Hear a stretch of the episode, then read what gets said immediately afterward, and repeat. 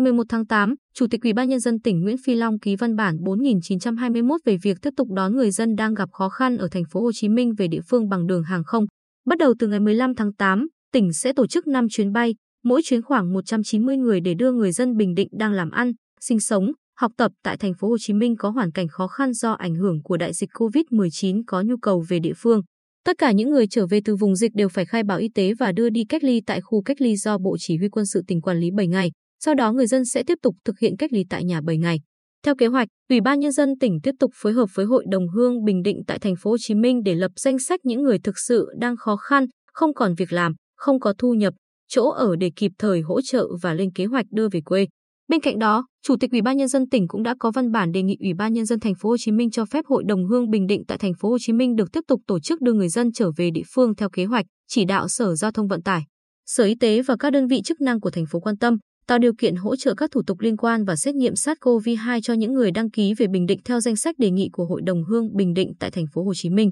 Trước đó, Ủy ban Nhân dân tỉnh đã tổ chức 5 chuyến bay với tổng số 935 người dân có hoàn cảnh khó khăn từ thành phố Hồ Chí Minh về tỉnh bảo đảm an toàn.